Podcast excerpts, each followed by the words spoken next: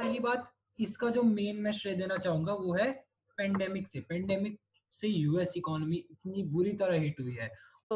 Opposition की power थोड़ी restrict हो रही है वो इतने क्वेश्चंस नहीं पूछ सकते। और फिर इंडिया में फिर टेलीकम्युनिकेशन को वैसे तो कह रहे बढ़ाओ। और एक और, और यहाँ पे इतना टैक्स मांग रहे हैं।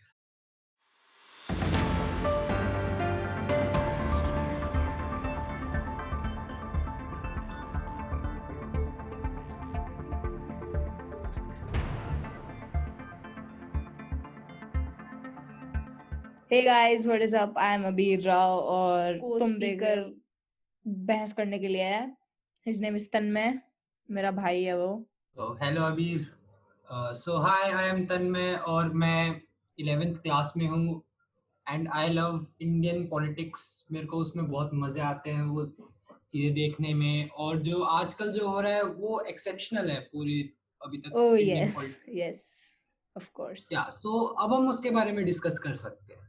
इंडो चाइना जो भी चल रहा है। सो so, हाँ तो रिसेंटली uh, डेवलपमेंट्स क्या हुए हैं? जो ट्वेंटी जो थर्टी और ट्वेंटी नाइन्थ को जो हुआ था वहाँ पे पैंगोंग लेक के सदर्न पार्ट में एक्टिविटीज़ uh, हुई थी। उसमें क्या हुआ था? चाइनीज़ जो थे ट्रूप्स वो एक अपना स्टेटस जो है वो चेंज कर रहे थे। स्टेटस को, को थोड़ा डिस्टर्ब करके वो बढ़ रहे थे। लेकिन इंडियन सोल्जर्स बिल्कुल ही तैयार थे और उन्होंने एक अब ऐसी स्ट्रेटेजिक पोजीशन ले रही है। जिससे उनको बहुत ज़्यादा फ़ायदा है। तो वहाँ से वो बहुत ज़्यादा स्ट्रेटेजिकली स्ट्रॉन्ग है और उन्होंने वहाँ पे अपनी आर्मी स्ट्रेंथ भी थोड़ी ठीक कर ली है। तो वहाँ पे बहुत अभी सही वो है और उसके बाद अभी हमने डू यू नो कि वो रिसीड क्यों कर रहे हैं? कौन चाइनीज़ हाँ। वहाँ से जा कहाँ रहे हैं वो? नहीं वो तो उनने अपने उनने अपना स्टेटस चेंज किया और अब वो पता है क्या करते हैं जब से हमारे ये टेंशन चल रहे हैं बेसिकली इंडिपेंडेंस से तो एक पैटर्न है कि हम्म। ये गर्मियों की लाइक जैसी गर्मियाँ शुरू होती हैं ये आ जाते हैं लड़ाई करने। थोड़े बहुत हम लड़ उड़ लेते हैं उसके बाद जैसी सर्दियाँ या फिर वो ऑटम शुरू होता है वो धीरे धीरे पीछे चले जाते हैं अपनी वो पोजीशन चेंज कर देते हैं। ये इनका ट्रेंड है ये सर्दियों में नहीं लड़ते हैं क्योंकि सर्दियों में जो रीजन है जहाँ पे लड़ रहे हैं लद्दाख और ऐसी कोल्ड रीजन वहाँ पे सर्दियाँ इतनी एक्सट्रीम होती है और ये चाइनीज़ ट्रुप जो होते हैं वो इतने ट्रेन नहीं होते हैं वहाँ पे लड़ने के लिए। तो इंडियन सोल्जर्स है वो मतलब एक्सट्रीम सिचुएशंस के लिए बहुत अच्छी तरीके से ट्रेंड है। जैसे हम्म। अभी हम देख ले लद्दाख देख ले ले लद्दाख रीजन या द्रास रीजन जो बहुत ज़्यादा ठंडक है जहाँ पे मतलब एक्सट्रीम और या फिर हम डेजर्ट देख ले जो हॉट डेजर्ट है तो हर जगह की वेरिएशंस पे इंडियन सोल्जर्स ट्रेन है। और आई थिंक इतनी वेरिएशन जो है इतना ज़्यादा रेजिलियंस जो है वो चाइनीज़ सोल्जर्स में नहीं है। इसी से रिलेटेड अभी वो था चाइनीज़ डिफेंस मिनिस्टर जो उसका नाम है उसने राजनाथ सिंह के साथ एक पर्सनल मीटिंग रिक्वेस्ट की है while he is still in Moscow. Defense Minister V हाँ whatever. So, इस हाँ, पे क्या व्यूज़ हैं आपके? हाँ तो उन्होंने जो रिक्वेस्ट करी थी वो उन्होंने शंघाई कॉरपोरेशन जो है उसके मीट हाँ, पे करी e थी। वहाँ पे हाँ वहाँ पे एस पे और वो मॉस्को में हो रही थी और वो रशियन एक्चुअली वो है। तो वहाँ पे एट कंट्रीज़ और आई थी लेकिन वहाँ चाइना भी थी और इंडिया भी थी। तो वो एक अच्छी अपॉर्चुनिटी थी जो अभी जो टेंशन हैं एल पे उन्हें डिस्कस करने के लिए। तो अभी जो रिजल्ट्स आए हैं तो वहाँ पे तीन घंटे तक तो आर्मी चीफ की मीटिंग हुई है इंडिया और चाइनीज़ दोनों की। और जो डिफेंस मिनिस्टर है, उन्होंने अपनी स्पीच में बोला था कि जो इंडिया चाहता है कि बिल्कुल शांति रहे और कुछ दिक्कत ना हो दोनों साइड से ही और उसके लिए सबको कोऑर्डिनेट करना पड़ेगा, ठीक है? और उसके बाद अब जो है, उसके आगे हम देखा जाएगा उसका क्या एक्चुअल रिज़ल्ट आता है क्या चाइनीज़ सोल्जर स्टेटस को पे वापस आते हैं या फिर अभी तक ये चलता रहेगा तो वो अभी आगे हमारा देखना रहता है। ये जो डिफेंस मिनिस्टर ने जो ये एक्सेप्ट किया है कि हाँ भाई हम मीटिंग करेंगे इनके साथ दैट इज़ वेरी अनयूजुअल क्योंकि ऐसे पास में भी मतलब थोड़े बहुत ऑफर्स आए हैं इनके पास, इनने रिजेक्ट किया है। ये मोस्टली ज़्यादातर ये ग्रुप में करते हैं लोगों के साथ डिस्कशन राजनाथ सिंह। इससे पहले जो भी इनके पास आए थे रिक्वेस्ट पाकिस्तान से भी एक आया था, वो उनको, उसको भी डिक्लाइन कर दिया कि ऐसे वो वन ऑन वन मीटिंग बहुत रेयरली की है इनने। ये जो इनने चाइना के साथ किया है, ये शो करता है डेस्परेशन इफ़ आई से सो कि कितने हम्म। मतलब डेस्परेट है कि ये फाइनली वहाँ से चले जाएँ। तो दोनों को मतलब इंडिया इंसिस्ट कर रहा है कि वो डिसएंगेजमेंट हो वहाँ पे। हाँ। और चाइना चाइना चाहता है कि वो फिर से ही आगे बढ़ता रहे लेकिन अब दोनों को अगर म्यूचुअल एक डिसीज़न पे आना है तो आ, मतलब सबको साथ मिलकर करना पड़ेगा तो उसके लिए क्या इंडिया की भी बात माननी पड़ेगी क्योंकि वो उनकी जगह है। और चाइनीज़ जो है वो इलीगली आगे बढ़ रहे हैं मतलब इंटरनेशनल नॉर्म्स को तोड़ते हुए। और ये जो एक अच्छी अपॉर्चुनिटी इसलिए भी है क्योंकि वहाँ पे और कंट्रीज़ भी थी और वहाँ पे बॉर्डर टेंशन और मतलब टेररिज्म को ही डिस्कस करने के लिए वहाँ पे ज़्यादातर मिलते हैं। तो वहाँ पे इसलिए ये इसलिए भी मिल गया क्योंकि एक इम्पोर्टेंट टॉपिक है। और एक और रीजन इसका ये है ये शायद से मैंने अपने पिछले पॉडकास्ट में कवर किया था या फिर नहीं किया था, कि इंडिया के ब्रिक्स में रहने की जो प्रैक्टिकलिटी है, उसको, ये चाइना और रशिया चाहते हैं कि इंडिया अभी भी ब्रिक्स और जो भी इनके अलायंसेस हैं, उनमें रहे, जिनमें ये म्यूचुअल लोग हैं। ये क्यों है? क्योंकि अगर इंडिया यहाँ से रिसीड करने लग जाएगा ब्रिक्स से और जो आसियान है तो वहाँ पे एक तो चाइनीज़ रिप्रेजेंटेशन है, एक रशियन रिप्रेजेंटेशन है। तो वहाँ पे ये जब तक ये दोनों वहाँ पे रहेंगे India would be force to comply with them उनके साथ जो भी उनकी अग्रीमेंट्स वगैरह होंगी उनके साथ उसको कंप्लाई करना पड़ेगा। और इसको देखते हुए इंडिया के यूएसए के साथ रिलेशंस खराब हो सकते हैं क्योंकि यूएसए चाइना और यूएसए हाँ। रशिया के बहुत खराब हैं।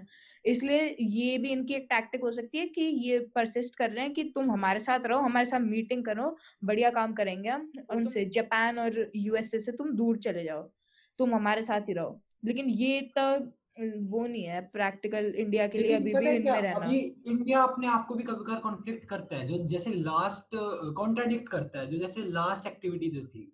लाइक like उन्होंने अपना मिलिट्री uh, एक्सरसाइज जो रशिया की जो मिलिट्री एक्सरसाइज होती है हम्म। उससे uh, अपना मतलब बाहर आ गए वो उसमें नहीं आ रहे। हाँ. और उन्होंने रीजन दिया है कोविड नाइनटीन और I know that one of the major reason is that presence of Chinese Chinese representation basically है ना? हाँ, तो, उसमें पाकिस्तान भी था पाकिस्तानी रिप्रेजेंटेशन भी थी।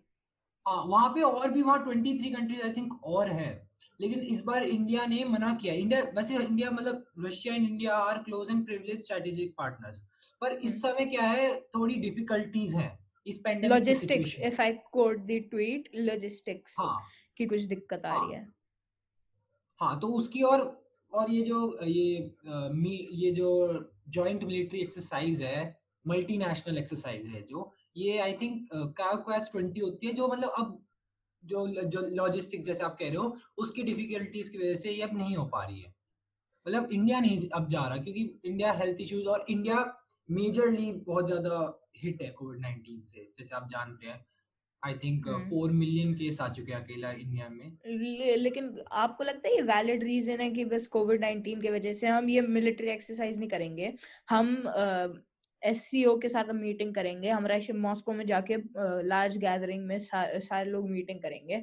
ये वैलिड रीजन है कोविड नाइनटीन का या फिर बस इसीलिए ही है कि बस चाइनीज़ रिप्रेजेंटेशन है हम नहीं जाएँगे? वहाँ पता है क्या जो आप मीटिंग की बात कर रहे हो वहाँ हमारे कुछ मेजर बड़े ऑफिशियल्स जा रहे हैं। लेकिन जो मिलिट्री एक्सरसाइज है उसमें हमारी आर्मी जाएगी। और आर्मी जो है वैसे भी थोड़ी इफ़ेक्ट हो चुकी है कोविड नाइन्टीन से। और हम्म। उसके अंदर पहले से ही केस है। तो फिर अब क्या अब अगर वो वहाँ पे जाएँगे तो वो सिक्योरिटी रीजन भी है और चाइनीज़ प्रेजेंट जो चाइनीज़ प्रेजेंस है उस वजह से भी वो नहीं जा रहे। तो इसके रीजन बहुत सारे हैं जो इस बार नहीं जा रहे लेकिन आई थिंक जा सकते थे।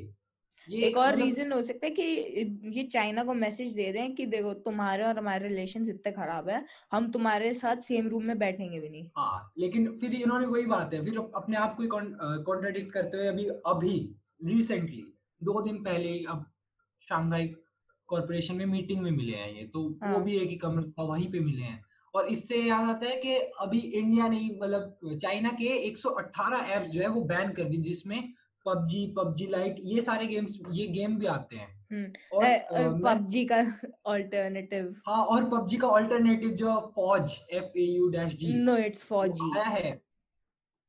हाँ? फौजी। एफ़ ए यू जी फौज आया है वैसे तो। लेकिन हाँ इसको हिंदी में हम फौज फौजी कह सकते हैं क्योंकि like it's based on Indian military के हार्डशिप्स के ऊपर है और इनमें जो पहला चैप्टर है दैट इज़ लद्दाख की जो कॉन्फ्लिक्ट थी ना। हाँ या इस पे यही है और ये अक्षय कुमार जो है जो एक बहुत बड़े बॉलीवुड एक्टर है उन्होंने इसमें अपना योगदान दिया इसको मदद कर रहे हैं और और इन्होंने ये भी कहा है कि जो ट्वेंटी परसेंट नेट रिवेन्यू इससे बनेंगे yes. वो डोनेट जाएँगे भारत के वीर ट्रस्ट में। हाँ। तो ये भी बहुत अच्छा स्टेप है और ये सेल्फ रिलायंस की तरफ़ स्टेप है ये जो इसका ऑल्टरनेटिव है वो ठीक स्टेप है और मतलब बहुत अच्छा स्टेप है और इसे इंकरेज करना चाहिए। और ये जो एप्स बैन हो रहे हैं जब अब मानिए आप जैसे हमने बैन कर दिया बहुत सारे ऐप टिकटॉक बैन कर दिया था पहले उसके बाद और भी ऐप्स बैन करे कैम स्कैनर एक्सेट्रा एक्सेट्रा हमने बहुत सारे ऐप जो बैन करे हैं। उसके yes. बाद इंडिया में इंडिया ने खुद के ऐप्स निकाले और वो एप्स चल रहे हैं। इंडिया में वो बहुत सारे लोग यूज़ कर रहे हैं। तो उससे क्या होता है? सेल्फ रिलायंस आ रहा है। इंडिया पे ही हाँ जो हमारा तो आत्मनिर्भर का मोटो है वो प्रमोटर है। हाँ और इस फौज का जो फौजी जो आप कह रहे हो इसका फुल फॉर्म है फियरलेस एंड यूनाइटेड गार्ड एक एक्शन गेम मतलब लाइक यूनिक कहूँगा like PUBG but it's a battle royale type game right Okay, so the next segment जो हमारा है that is more focused on the economic and financial aspect of India और of course India में उसके साथ जो politics आती है, वो तो फ्री में ही आती है। तो पहले ग्लोबल इनोवेशन इंडेक्स में हमारी रैंक 48 हो चुकी है। पहले हमारी 52 थी आई थिंक हम चार लेवल ऊपर जा चुके हैं। तो this points of course to us being more innovative with our companies and ideas वगैरह वगैरह। और ये दिस ऑल्सो शोज़ हमारी आत्मनिर्भरता कितनी बढ़ चुकी है। हम पहले 58 पे थे उसके बाद से हमने जब ये हमारी सेल्फ रिलायंस स्कीम डाली थी और ये आत्मनिर्भर स्कीम्स डाली थी उसके बाद से हम और प्रोग्रेस किया है हमने 48 पे आ चुके हैं। And a big part of that is reliance. so, नहीं हाँ वही हमें देखो सेल्फ रिलायंस में हमें एक और चीज़ ने बहुत मदद करी है जो था हमारा नीति आयोग। उसका कंट्रीब्यूशन बहुत ज़्यादा रहा है। उसको तो जीआईआई ने भी मतलब करा है कि इसका कंट्रीब्यूशन रहा है। और इंडिया जब मूव कर रहा है, वो जैसे आप कह रहे हो 52 से 48 पे पहुँचा है। अब इंडिया नेक्स्ट टारगेट रखता है अपना 25 पे टॉप 25 में पहुँचने का। जहाँ पे अब एकदम मतलब जो अब ये सदर्न एशियन कंट्रीज़ हैं, वो बहुत तेज़ी से मूव कर रही है उस तरफ़। तो मतलब इंडिया में आईसीटी सेक्टर और जो बाकी सेक्टर जो है, वो बहुत जल्दी जल्दी इंप्रूव हो रहे हैं। और अब ये सेल्फ रिलायंस जो हमारा इस साल का मेन मोटिव है सेल्फ रिलायंस और हम आगे भी अब इसी पे हम करेंगे जैसे डिफेंस में हम चाहते हैं हम और सेक्टर्स में जो हम चाहते हैं कि सेल्फ रिलायंस आए वो हमारी इसमें बहुत मदद करेगा। और हम पक्का अगर हम सेल्फ रिलायंस लेंगे तो हम पक्का टॉप ट्वेंटी फाइव नेशंस में आराम से आ जाएँगे। और ये रिलायंस इंडस्ट्रीज़ जो है मुकेश अंबानी की उसने अभी फ्यूचर हाँ. ग्रुप को खरीदा है और ये भी बहुत बड़ा वो है। रिलायंस उसमें हमारे इनोवेशन में और हमारी इकोनॉमी में बहुत ज़्यादा कंट्रीब्यूट किया है इन्होंने हाँ इन्होंने ये ये ग्रुप ले लिया है और इस इसमें जो वो सब है इनका इकोनॉमिक जो एस्पेक्ट है उस पर भी अब रिलायंस का काफ़ी ज़्यादा कंट्रोल आ जाएगा। तो इससे क्या होगा रिलायंस और मतलब रिलायंस एक इंडियन कंपनी है as you as we know के तो उससे भी इंडिया में और मदद मिलेगी। हम्म। अब हम इससे इससे भी हम मूव कर सकते हैं कि जो अभी एजीआर पे एससी की वर्डिक्ट आई है। हाँ तो so, पहले एजीआर बेसिकली क्या होता है जो भी हमारे इंडिया में जो भी टेलीकॉम कंपनी है ये 1999 में इंट्रोड्यूस हुआ था आई थिंक और इसके अंदर क्या होता है कि जो भी टेलीकॉम कंपनी होती है उसको 13 percent as of 2013 2014 I think उसको अपने रेवेन्यू में से 13 परसेंट वो इंडिया को वो गवर्नमेंट को देना होता है। तो ये पहले एटीन था, इसके बाद ये फिफ्टीन हुआ और अब ये फाइनल थर्टीन हुआ है। तो इसके ऊपर एक बहुत ज़्यादा वो हो रहा था कि जैसे हमारा एयरटेल है और जियो है, ये टेलीकॉम के अलावा भी बहुत सारी सर्विसेज़ प्रोवाइड करते हैं। तो इनने क्या बोला, देखो तुम, तुमने ये टेलीकॉम पे लगाया है, हम टेलीकॉम से हमारे जितना भी रेवेन्यू आता है, उसका तेरह परसेंट हम तुमको दे देंगे। लेकिन अब तुम बाद में हमारे फ़ोन और जो भी हमारी अदर सर्विसेज़ हैं, उनके बीच में तुम इंटरप्ट नॉट करना, उसका सारा रेवेन्यू हम रखेंगे। But then the government was like नहीं अपने पूरा कंपनी का जितना भी रेवेन्यू आता है प्रॉफिट नहीं रेवेन्यू जितना भी आता है तुम्हारा उसका थर्टीन परसेंट हमें दे दो। तो ये केस चल रहा था काफ़ी काफ़ी ज़्यादा टाइम से। और अभी इसकी अक्टूबर में वर्डिक्ट आई थी कि तीन महीने के अंदर तुम्हें जितना भी तुम्हारा पहले था एजीआर वो तुम्हें रीपे करना है। उसके बाद हमने तुम्हारे ऊपर फाइन लगा दिए इसको एक्सटेंड करने के। और जो वो एक्सटेंडेड ईयर्स हैं, उनमें जितना रेवेन्यू आया है, उसका भी मिला के तुम्हें बहुत सारा देना है। I think it is twenty two lakh crore something सबका मिला के तो ये हुआ था और इसका भी फिर से वो नोटिस एक्सटेंड किया है कि कब तक ये रीपे कर सकते हैं इस लोन को। हाँ तो अब क्या हुआ जो एपिक्स कोर्ट है जो हमारा सुप्रीम कोर्ट है उसने क्या करा इन टेलीकॉम कंपनीज़ को कहा कि वो 13 परसेंट जो इनका एजीआर रिलेटेड जो ड्यूज है वो ये पे करे March thirty first twenty twenty one तक। और ये ये जो वर्डिक्ट है उसमें जो हमारे जो चीफ जस्टिस ऑफ़ इंडिया है अर्जुन अरुण मिश्रा उन्होंने ये जो बेंच थी वो, हेड करी थी और उन्होंने ये डिमांड सुनी थी डीओटी की। ओपिनियन क्या है आपका इस पे? क्योंकि पहले तो गवर्नमेंट ने बोला था हम टेलीकॉम के जितने भी तुम्हारे पैसे आते हैं थर्टीन परसेंट हम उनका ले लेंगे।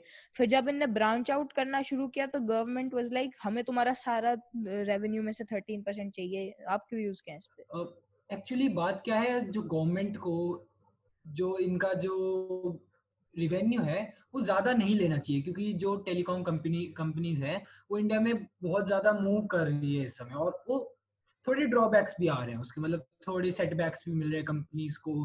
कुछ कंपनी ज़्यादा अच्छे से जा रही है कुछ कंपनी को सेटबैक्स मिल रहे हैं।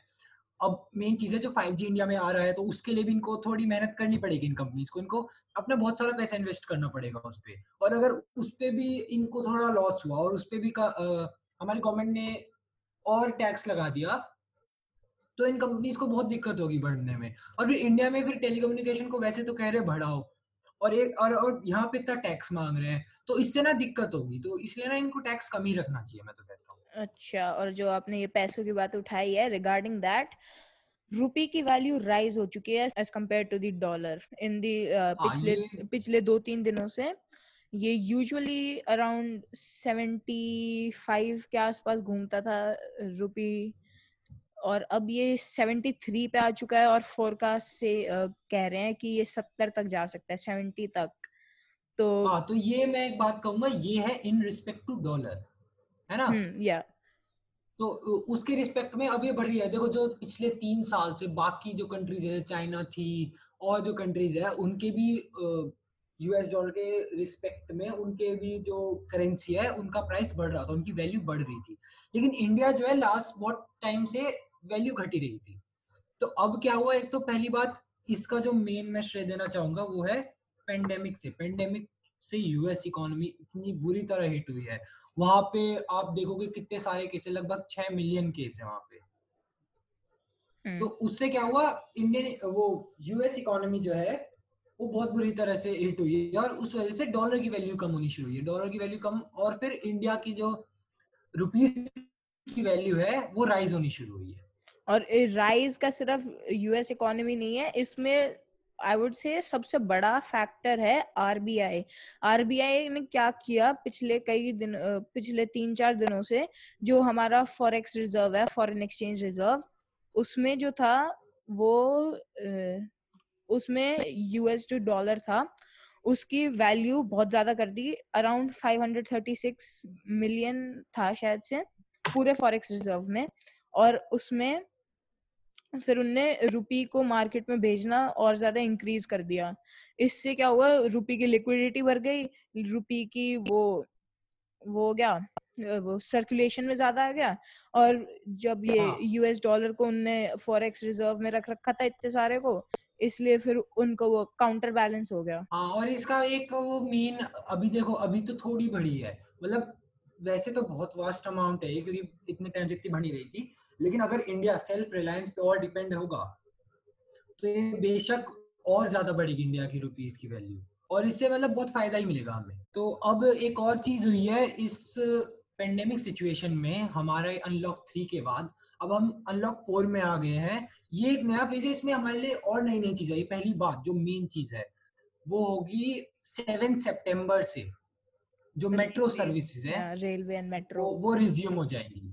हाँ और उस और उसके बाद एक और है कि जो स्पोर्ट्स अकेडमिक सोशल एंटरटेनमेंट इन सब के जो फ़ंक्शंस होंगे वो अलाउ कर दिए गए हैं। बस कर दिया है। हाँ बस सीलिंग हंड्रेड कर दी है। और एक और चीज़ है लेकिन इसमें स्ट्रिक्ट मेजर्स लेने पड़ेंगे। उन्हें मास्क और sanitization social distancing thermal scanning इन सब का अरेंजमेंट करना पड़ेगा। और इस फिर यहाँ पे अनलॉक फोर में ही ये बता रखा है कि जो इंस्टीट्यूशंस हैं एजुकेशनल इंस्टीट्यूशंस वो 50 परसेंट टीचिंग और नॉन टीचिंग स्टाफ को अलाउ कर कर सकते हैं आना फ्रॉम ट्वेंटी फ़र्स्ट सेप्टेम्बर क्योंकि इसमें बहुत सारी चीज़ें सिर्फ़ ट्वेंटी फ़र्स्ट सेप्टेम्बर से ही शुरू की गई हैं। हाँ, और नॉर्मल फॉर स्कूल तो अभी बंद है। हाँ ट्वेंटी फ़र्स्ट सेप्टेम्बर से ही जो स्टूडेंट्स हैं वो स्कूल मतलब जो कंटेनमेंट जोन से बाहर जो स्कूल्स है वहाँ जाके डाउट पूछ सकते हैं अगर वो चाहते हैं तो। गाइडेंस के लिए। कि अब जो है हाँ गाइडेंस के लिए। और एक ओपन एयर थिएटर्स भी अलाउ कर दिए गए हैं ट्वेंटी फ़र्स्ट से। और एक हाँ. और चीज़ गवर्नमेंट ने करी जो मेरे को इतनी सही नहीं लगी कि उन्होंने स्टेट जो लॉकडाउन इम्पोज करता है वो मना कर दिया। कि मतलब मान लो आप स्टेट में हो आप लॉकडाउन इम्पोज नहीं कर सकते कहीं किसी भी सिटी में बस कंटेनमेंट जोन को छोड़कर। तो ये आई थिंक ये स्टेट पे डिपेंड होना चाहिए था लेकिन अब सेंटर कहता है कि हमसे परमिशन मांगो अगर तुम्हें करना है तो। ये आपको आपने बोला ये मेरे को सही नहीं लगा, सही क्यों नहीं लगा ये? देखो, ये ना एक तरह से सेंट्रलाइजेशन पे हो गया तो ये सेंटर के पास और पावर आ गई कि हम अब जो स्टेट्स हैं, इनमें सिटी में नहीं लगा सकते स्टेट्स को लगता है कि हम इन इन सिटी में नहीं लगा सकते तो काफ़ी स्टेट इस पे विरोध भी कर रहे हैं कि भाई हम नहीं, हम इस पे लगाना चाहते हैं यहाँ ज़रूरत है, लेकिन हम आपसे बार बार परमिशन किस किस सिटी की मांगे? अब जो कोविड नाइन्टीन है बहुत सारी जगह है, बहुत सारी फोर मिलियन के आसपास केसेस हैं तो आप समझ सकते हैं कितने केसेस हैं। और अगर उसमें भी मतलब स्टेट को रिस्ट्रिक्ट कर दिया जाएगा क्योंकि देखो सेंटर सब स्टेट की सिटीज़ को विलेजेस को नहीं जानते। मतलब जानते मेरे जानने से मतलब है वहाँ पे वो नहीं कर सकते। वहाँ पे स्टेट्स और लोकल नहीं कर बहुत काम आता है। हाँ राइट और तो ये यही यही जो है आपने बोला सेंटर के पास ज़्यादा पावर है ये फेडरलिज्म के भी अगेंस्ट जा रहा है क्योंकि हमारे कॉन्स्टिट्यूशन में जो एनविजनड है वो है वीक सेंटर की स्टेट्स के ऊपर ऑटोनॉमी सेंटर की बहुत ज़्यादा कम है। और अब ये इस पैंडेमिक में यू भी कह सकते हैं कि मैटर्स अपने अपने हाथों में लेने पड़ेंगे। ये पैंडेमिक के ऊपर भी ये कह सकते हैं कि बिकॉज़ ऑफ़ द पैंडेमिक हमने ये किया है। हाँ लेकिन ये फेडरलिज्म के खिलाफ जाता है। देखो जब आप फेडरल गवर्नमेंट ले रहे हो मानते हैं कि इन्होंने सेंटर को पावर दी है। Centre is more powerful than state but वो उनकी अब लिस्ट जो है उनकी जैसे स्टेट लिस्ट है सेंट्रल लिस्ट है कंकरेंट लिस्ट है तो उन उसके हिसाब से ये थोड़ा सा कॉन्फ्लिक्टिंग सा हो रहा है। ये आई थिंक एंटी डेमोक्रेसी जा रहा है मैं एक तरह से कहूँगा। और एंटी डेमोक्रेसी से मुझे याद आया जो अब मॉनसून सेशन जो फोर्टीन से शुरू होने वाले हैं उनमें क्वेश्चन आर नहीं होंगे। ये बहुत बड़ा डिसीज़न है पूरे इंडियन पॉलिटिकल हिस्ट्री में आज तक ऐसा कभी नहीं हुआ। क्वेश्चन आज नहीं नहीं नहीं, नहीं वेट वेट 1962 में भी ऐसा ही हुआ था। जब हमारा इंडिया चाइना के साथ कॉन्फ्लिक्ट चल रहा था। इमरजेंसी वो इमरजेंसी थी। ये भी सॉर्ट ऑफ़ इमरजेंसी है ये अनऑफिशियल इमरजेंसी है। ये अनऑफिशियल है लेकिन वो ऑफिशियल इमरजेंसी थी वो डिक्लेयर्ड थी यहाँ पे अगर इमरजेंसी डिक्लेयर करेंगे तो वो हो सकती है एक मेन इकोनॉमिक इमरजेंसी क्योंकि तीन टाइप की इमरजेंसीज होती है उनमें से ये अभी वो कर सकते हैं क्योंकि अभी इंडिया इतनी अच्छी इकोनॉमिक पोजीशन पे नहीं है और आ, आपके क्या व्यूज़ है कि ये ज़ीरो आर तो पहले उनने शॉर्टन कर दिया बहुत ज़्यादा और साथ के साथ जो क्वेश्चन हाँ। आर होता है उसको कम्प्लीटली बैन उन्होंने शॉर्टन नहीं किया। ज़ीरो आर में उन्होंने उन्होंने रिक्वेस्ट करा है जो राज्यसभा चेयरमैन है एम वेंकैया नायडू और लोकसभा के जो स्पीकर हैं ओम बिरला उनसे कहा है कि वो जो ड्यूरेशन है ज़ीरो आर की थर्टी मिनट्स रखे। लेकिन ये सब डिपेंड करता है लोकसभा स्पीकर और राज्यसभा चेयरमैन पर ही।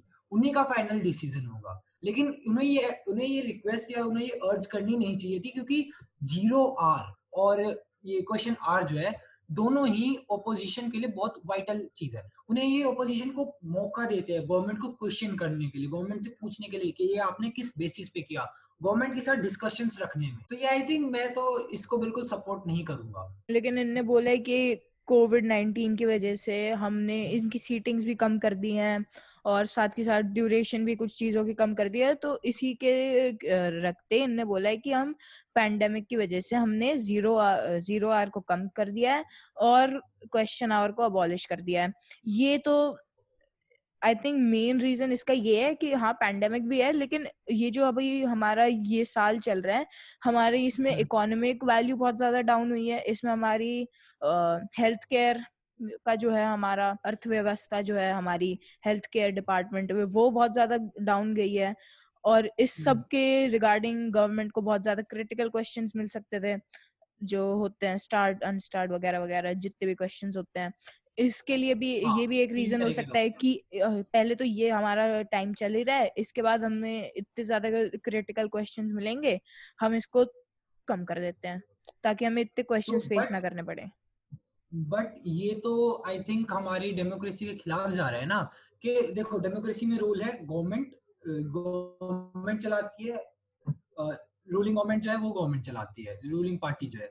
ठीक है? और जो अपोजिशन है उसका तो रोल ही है कि गवर्नमेंट को क्वेश्चन करना। और अगर आप उनसे ये क्रिटिकल क्वेश्चन आप कह रहे हो, वो ही मौका छीन लिया जाएगा तो ये आपको लगता है डेमोक्रेसी के खिलाफ जाएगा? ऑफ़ कोर्स डेमोक्रेसी के खिलाफ जा रहा है, क्योंकि ये जो तो होता था ना zero hour hour question hour यही मेन प्लेटफॉर्म होता था ऑपोजिशन या और एम के लिए क्वेश्चन पूछने के लिए। इससे इसके अलावा तो बहुत रेयरली कुछ ऐसे क्वेश्चंस पूछे जाते हैं जो गवर्नमेंट की करंट ऑनगोइंग पॉलिसीज़ और स्कीम्स के ऊपर हो। तो ये जो इनने ये किया है, इससे पहले तो ऑपोजिशन की पावर थोड़ी रिस्ट्रिक्ट हो रही है, वो इतने क्वेश्चंस नहीं पूछ सकते। और हम्म। इसके साथ साथ यही जो पावर रिस्ट्रिक्ट हो रही है इसमें इनने ऑपोजिशन को दबाने का मतलब दबा दिया है अच्छे तरीके से कि ये हमसे अब इतने ज़्यादा क्वेश्चंस भी नहीं पूछ सकते ऑफिशियली हाँ ये थोड़ा सा मोनार्की टाइप सा बनता जा रहा है लाइक सबके पास डिस्ट्रीब्यूशन ऑफ़ पावर है नहीं वो मेजोरिटी गवर्नमेंट सीधा रूल ले जा रही है डिसीज़न ले जा रही है दूसरे अपोजिशन पार्टी के लिए कोई वो नहीं कर रहा कि कभी जीएसटी मैटर में भी हुआ था कि जीएसटी सेंट्रल गवर्नमेंट नहीं दे पा रही थी और अब इन्होंने जो है लोकसभा का जो टाइम भी है वो है nine A M to to one P M nine A M to क्या? वन पी एम उनका जो टाइम जो है लोकसभा का टाइम हो गया है वो nine M to one P M मतलब चार घंटे चलेगा बस दिन में सेशन अच्छा इंस्टेड ऑफ़ पहले के छह घंटे ना? हाँ। वो ये तो क्वेश्चन आर स्क्रैप कर दिया और ज़ीरो आर का टाइम घटाने की कोशिश कर रहे हैं तो इससे इन्होंने टाइम कम कर दिया है। और ऐसे ही जो राज्यसभा का टाइमिंग है वो है I think three P M to seven P M so हम दोनों इसके बेसिकली बहुत ज़्यादा खिलाफ है ना? हाँ। Okay, guys, and with that, we come to the end of the third episode of the IPS podcast. आज के हमारे गेस्ट स्पीकर थे मेरा बड़ा भाई तन्मय।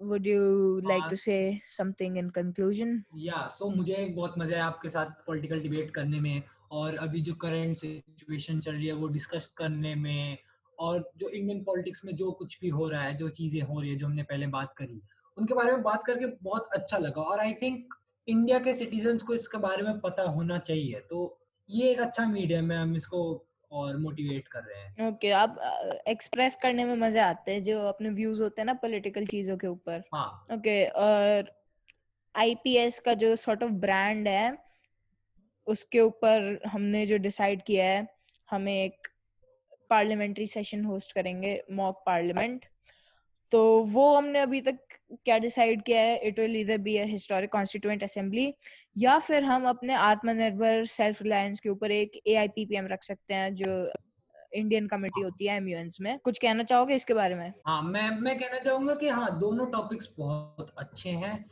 जो डेलीगेट्स जो होंगे, वो उस पर डिस्कशन अच्छा होल्ड कर सकते हैं। और सेल्फ रिलायंस जो अभी 2020 से और आगे भी बहुत इंपॉर्टेंट रहेगा। इसके लिए नए नए आइडियाज़ आ सकते हैं हमारे पास। हमारे हमको सपोर्ट मिल सकता है। तो ये बहुत अच्छा इनोवेटिव टॉपिक है और जैसे आपको पता है मैं भी आपके साथ इसमें पार्टनर ही हूँ।